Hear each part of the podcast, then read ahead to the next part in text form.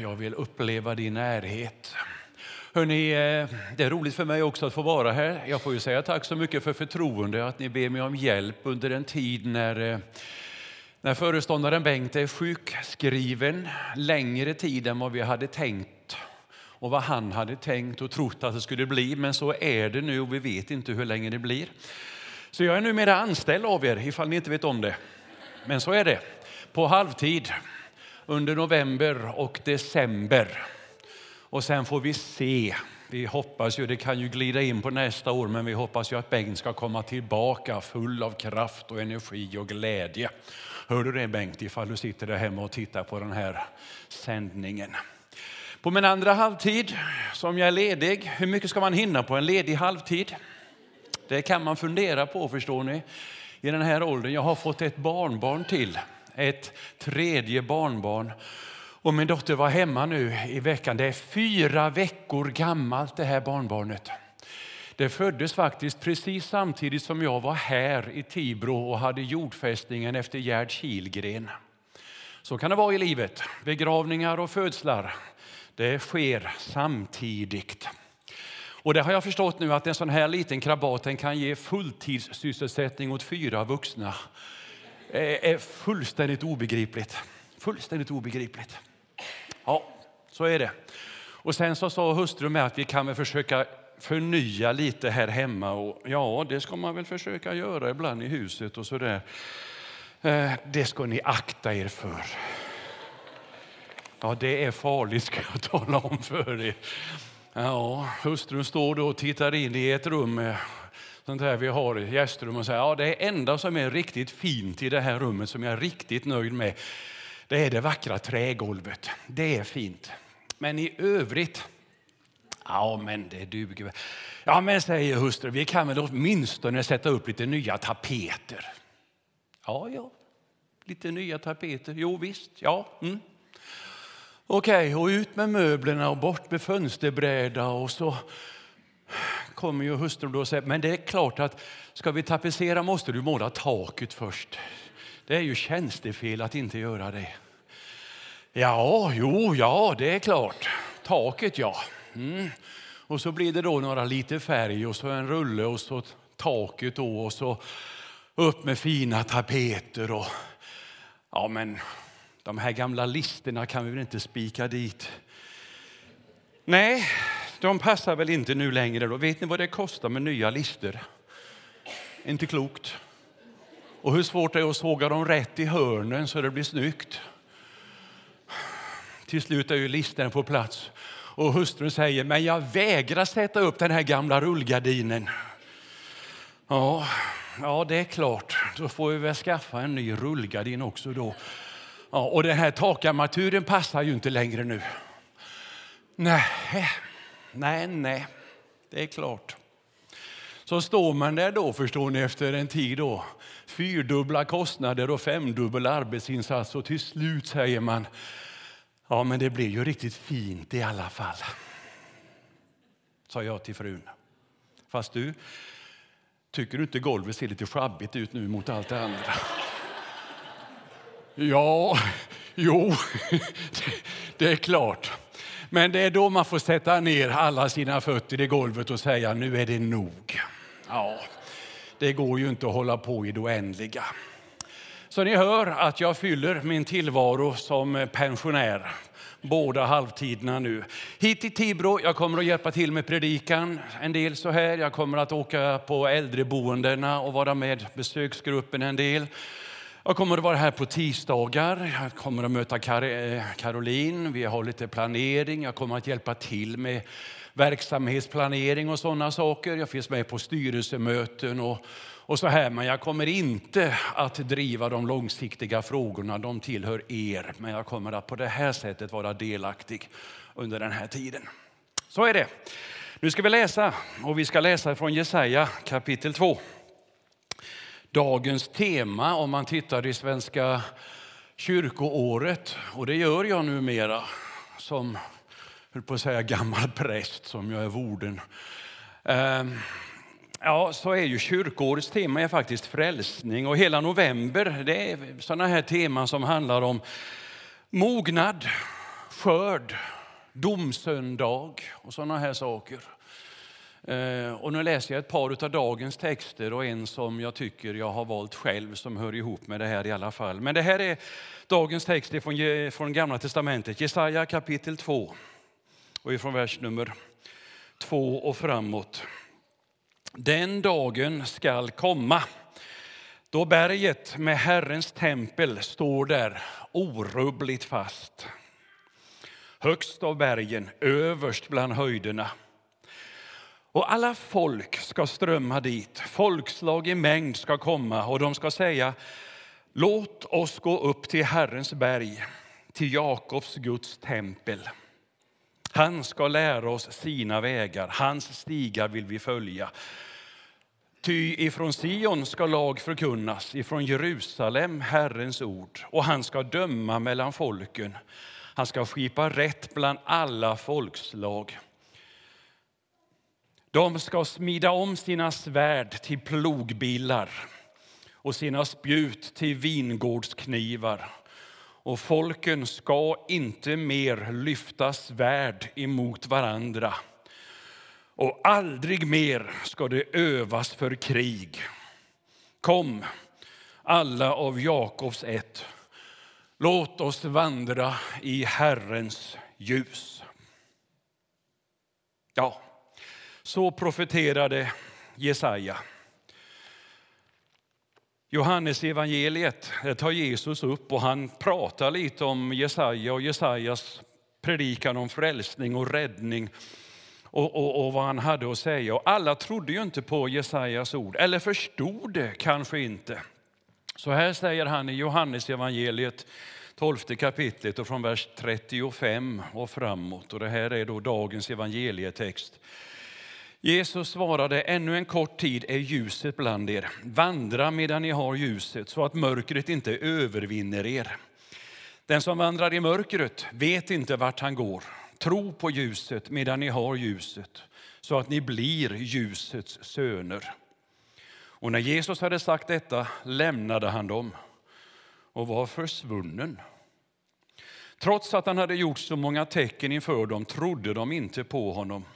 För profeten Jesajas ord skulle uppfyllas.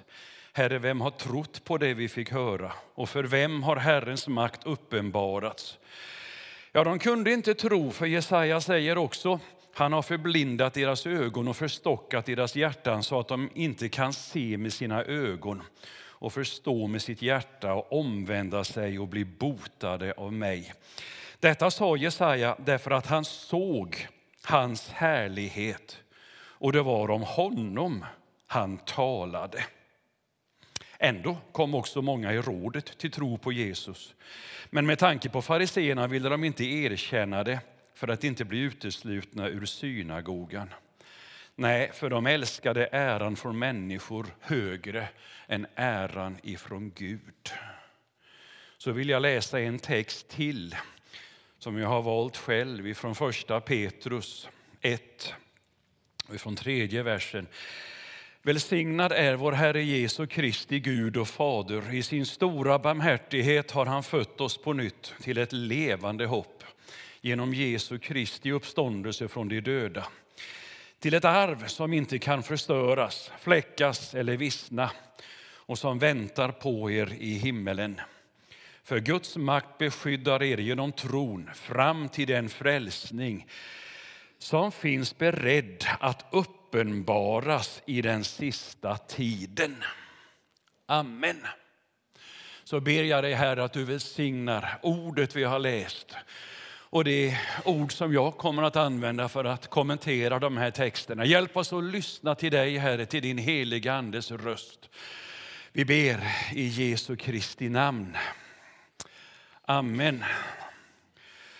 Om dagens tema är frälsning, skörd, mognad och allt det här som hör november månad till så är det klart att man kan eh, man kan lägga perspektiven lite olika på det här. Vi, eh, vi känner ju vemodet. Vi känner när vi går på kyrkogårdar så här i november. Och många går dit när det är allhelgonahelgen och kanske tänder ljus och så vidare.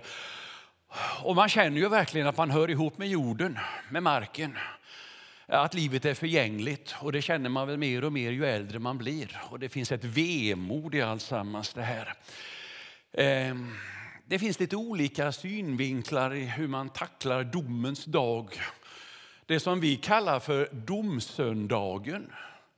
Den katolska kyrkan de kallar samma söndag för Kristus konungens dag. Varför har det blivit så? Varför säger vi domssöndagen om en söndag som i katolska kyrkan heter Kristus konungens dag? För när man säger Kristus konungens dag då är det ju, ja det kan ligga dom i för det är han som ska döma oss, han är den rättfärdige.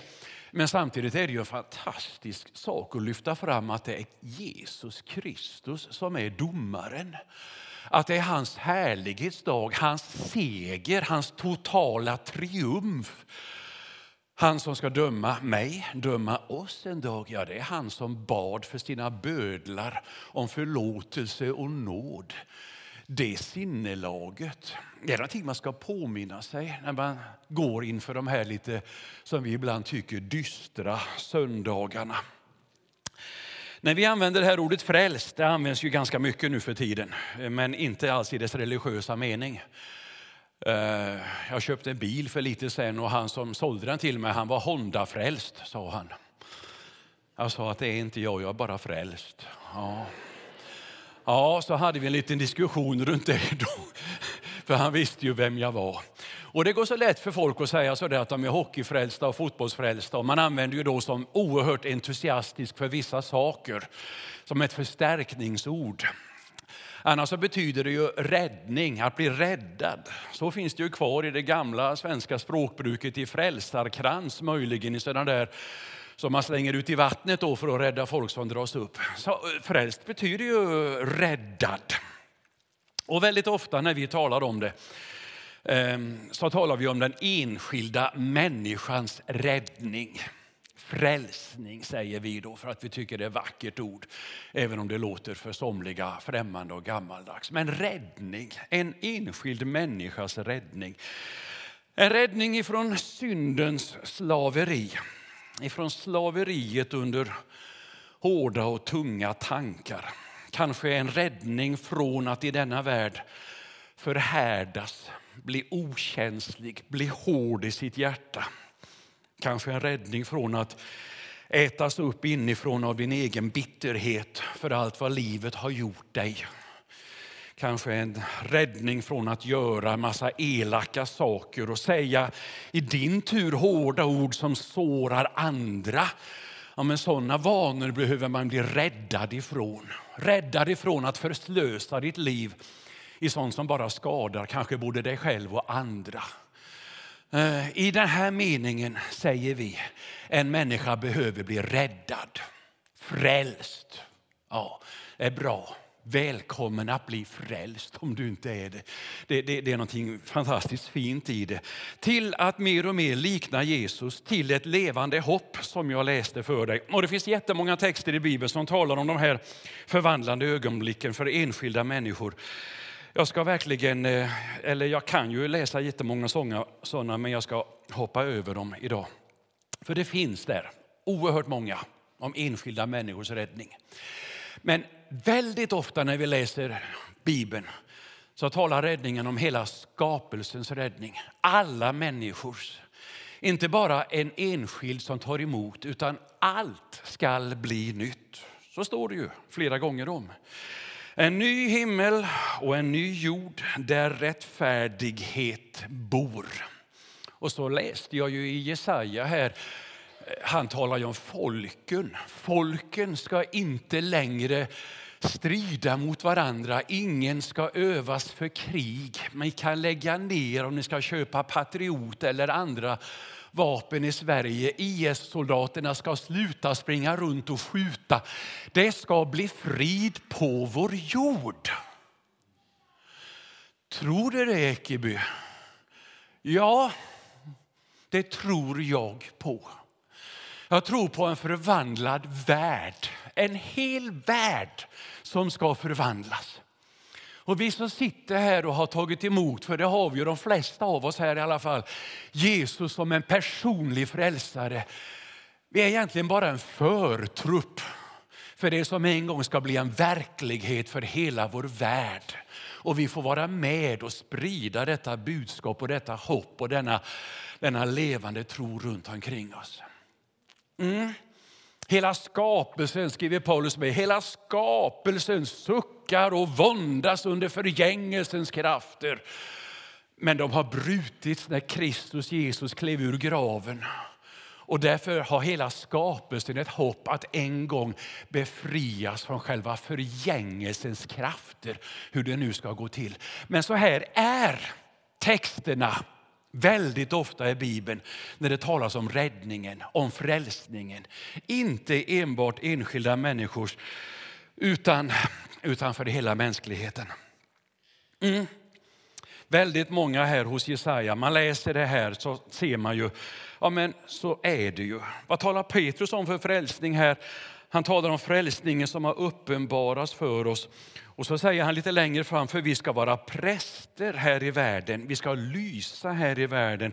Och så säger han i andra kapitlet, så att människorna ska prisa Gud den dag han kommer.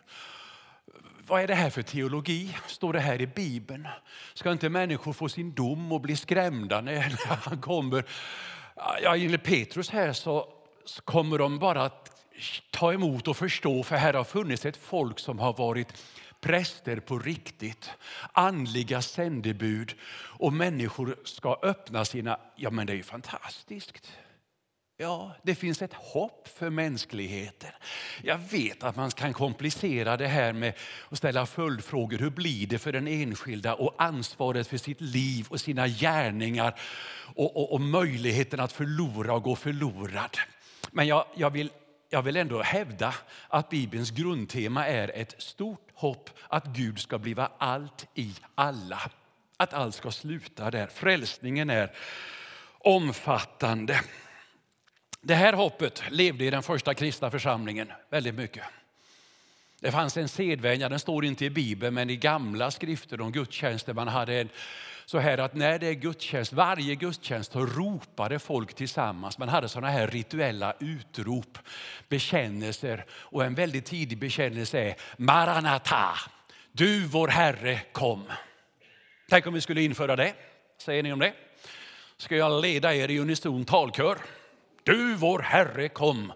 Och så ropar man av längtan, Herre kom tillbaka, kom tillbaka. Det här budskapet och det här orden och den här längtanen har väl oftast lättast att ta till sig för de människor som lider, lever trötta och utsatta för hot och våld. Här kan det vara många som sitter i fängelser eller i skyddsrum och ropar Herre, kom. Kom tillbaka. Kom nu. Jag orkar inte längre. Jag går under. Mina krafter är slut. Det är klart att alla de som sitter där, ja, Johannes eller uppenbarelseboken talar om människor som har gett sina liv för Jesus och att deras själar ropar hur länge, Herre, ska du dröja med att komma med din sanning och rätt och rättfärdighet och rättvisa? Hur länge ska du dröja? Det finns många som har svårt att härda ut för man längtar efter en förvandlingens dag. Lite mindre aktuellt för alla de som har det bekvämt som vi. Lever livets goda dagar och egentligen inte tycker att det är så där särskilt bråttom med att flytta hem till himlen eller att Jesus kommer tillbaka. Jag ville det definitivt inte när jag var ung. Jag gillade inte att sjunga om himlen. Nej. Och jag tyckte det var, det, var, det var dumt. Jag ville inte att Jesus skulle komma tillbaka. Jag ville, jag ville få körkort och köra bil. Eh, tyckte jag var kul. Eh, jag ville ha en tjej. Jag ville gifta mig. Ja. Helt naturliga drivkrafter för jag är människa, vi är människor. Och det där att man på något konstlat sätt skulle längta till en annan värld, nej det tror jag inte riktigt är sunt och friskt.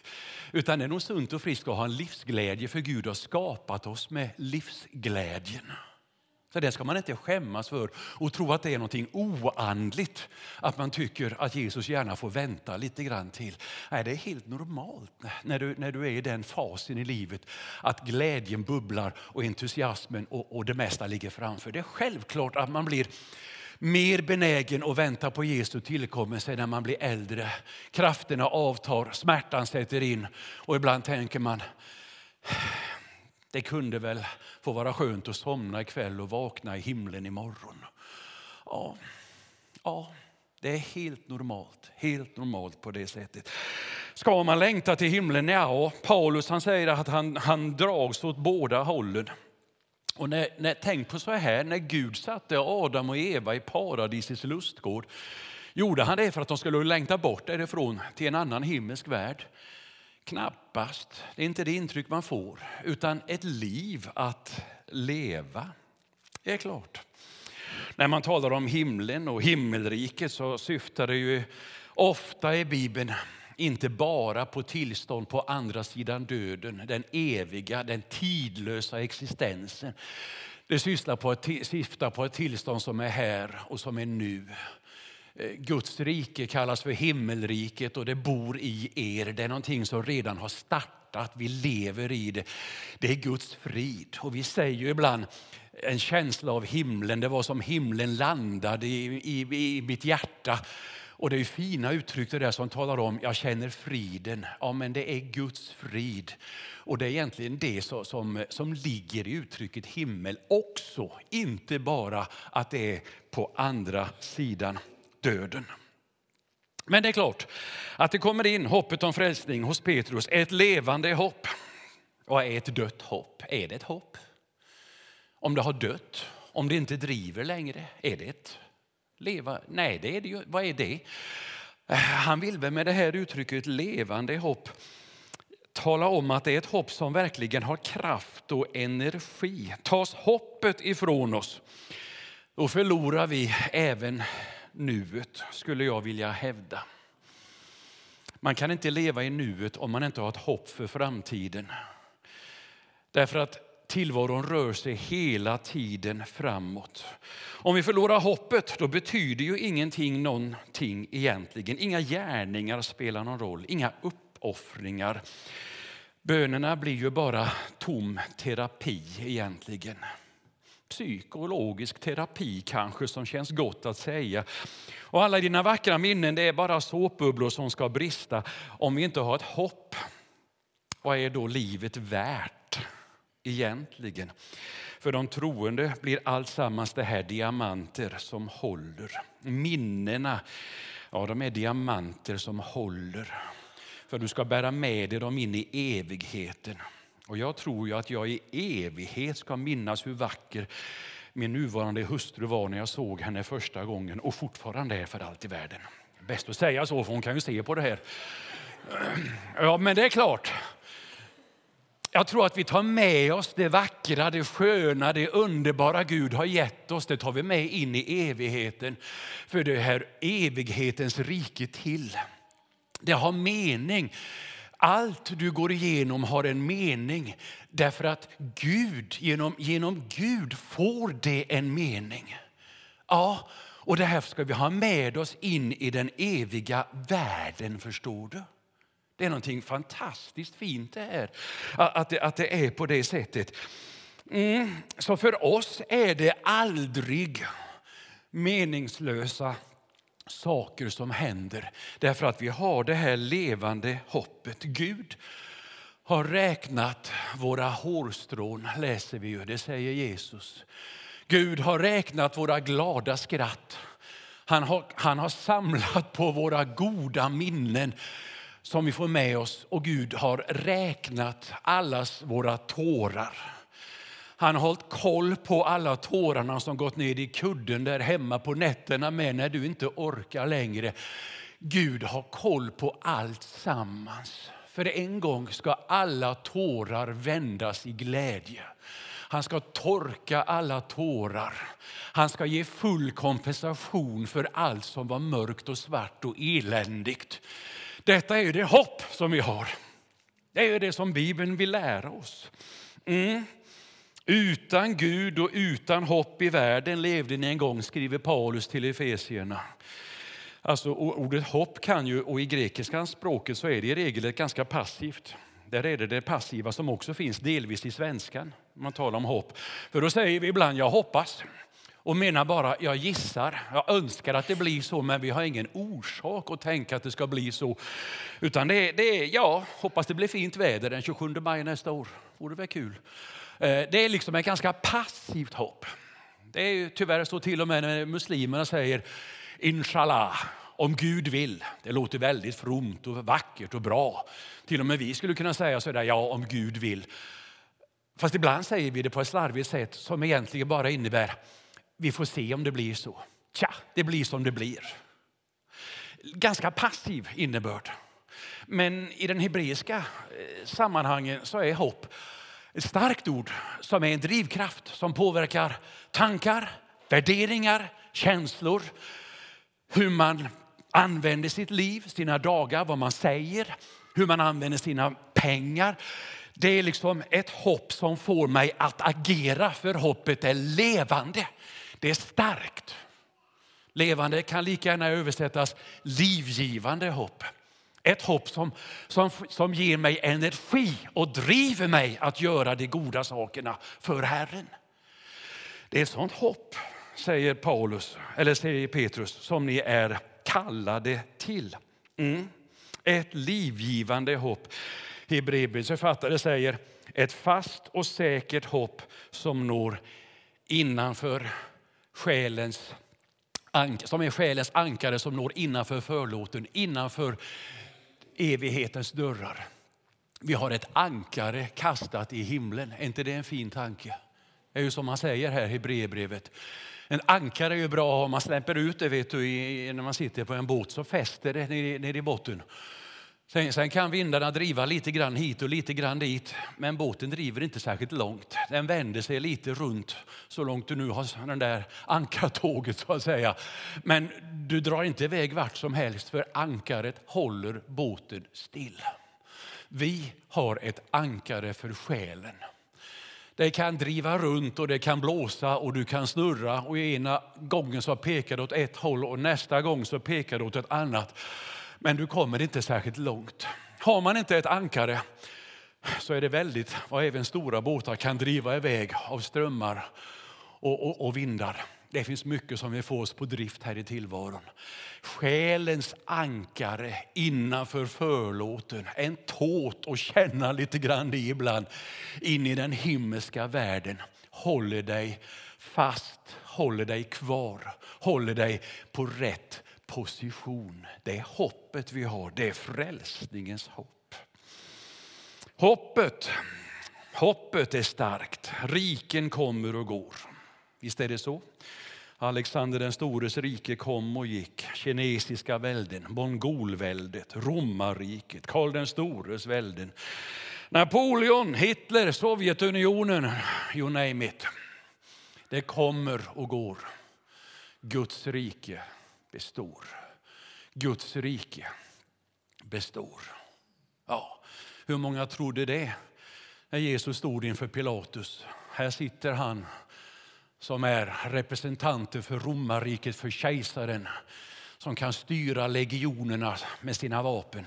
Och där står en liten försvarslös, ynkans svag judisk ung man i 30-årsåldern. Vad har han att komma med? Han förlåter, han pratar om frid. Vem var den starke? Vem var den starke? Ja, vem kunde tro att både romarriket och alla andra riken som han skulle kunna representera, de går under. Men Jesu rike lever, består och kommer en gång att övervinna allt. Och kunskapen om Gud ska uppfylla hela jorden frälsningen i Jesus Kristus. Det är fantastiskt. Det är fantastiskt. Vad är hoppet? Ja, hoppet är att vi alla ska bli lika Jesus Kristus. Så står det också. Vilka helveten på jorden skulle inte kunna avskaffas om vi redan nu var lite mer lika Jesus? Flera människor. Eh, det skulle kunna förvandlas oerhört mycket här och nu. En gång ska vi alla, alla likna Jesus. Ja, den här bönen, ske din vilja på jorden så som i himmelen. Ska den någonsin fullbordas? Ska Jesus och alla vi som ber den i Jesu efterföljd, är det en ritual vi säger i våra kyrkor för att den hör till? Eller sitter vi här och tror att denna bön ska en gång fullkomligt uppfyllas och Guds vilja ska ske här på jorden precis som den sker i den himmelska världen. Alla dessa våra goda medmänniskor som ännu inte känner Jesus Kristus, som ännu inte tagit emot denna frälsning. Alltså väldigt många de tycker inte att de har en individuell behov av frälsning för de känner sig vara ganska hyggliga och de ger pengar till världens barn och allt möjligt. Ja, men börjar man prata om världen, miljön, krigen och tar det i större format, då är det rätt många som säger världen behöver frälsas. Ja, världen behöver räddas. Ja, men du är ju också en del av världen. Ja, det är klart. Och så är vi där då. Det är klart att vi behöver ta emot på den individuella nivån. Gör det. Bli frälst. Och när du blir frälst, då blir du med i en förgrupp, så att säga. Ett slags präster på jorden som förebådar den dagen när frälsningen ska bli total i alla. I alla. Vi ska bli lika Jesus, kunna se in i Guds ögon och han ser in i mig och ser inget ont. Ingen avundsjuka, ingen småaktighet, ingenting av de där sårade känslorna, för allt är fullkomligt läkt. Ska det bli så? Så ska det vara. Och så kan det nästan bli en församling när Guds heliga Ande får sin viljas väg fram med oss. En försmak av himlen. Jag har berättat här, jag slutar med det för en del kommer inte ihåg det och en del har, har inte hört det. Jag har berättat om himlen och en kinesisk konstnär som målade himmel och förtappelse. Kommer ni ihåg det? Ja, han fick ju uppdraget. Ja, en och annan nickar och minns det. Det är en fin bild. Du som minns den, tänk på den igen. Du som inte känner till den, här ska du få den. Ja, men en kinesisk konstnär fick uppdraget måla den himmelska tillvaron, himmelen, och måla det vi säger helvete, förtappelse, mörkret, utanförskapet, det totala. Och han gjorde två konstverk. Och han målade då han målade förtappelsen och han målade den som en festlokal med oerhört vackert dekorerad och full med kinesisk mat på bordet. Friterade räkor, sötsursås med lite ingefära i. Ska det vara. Eh, och, och, och, och allt sammans det här fina som är så gudomligt gott. Ja.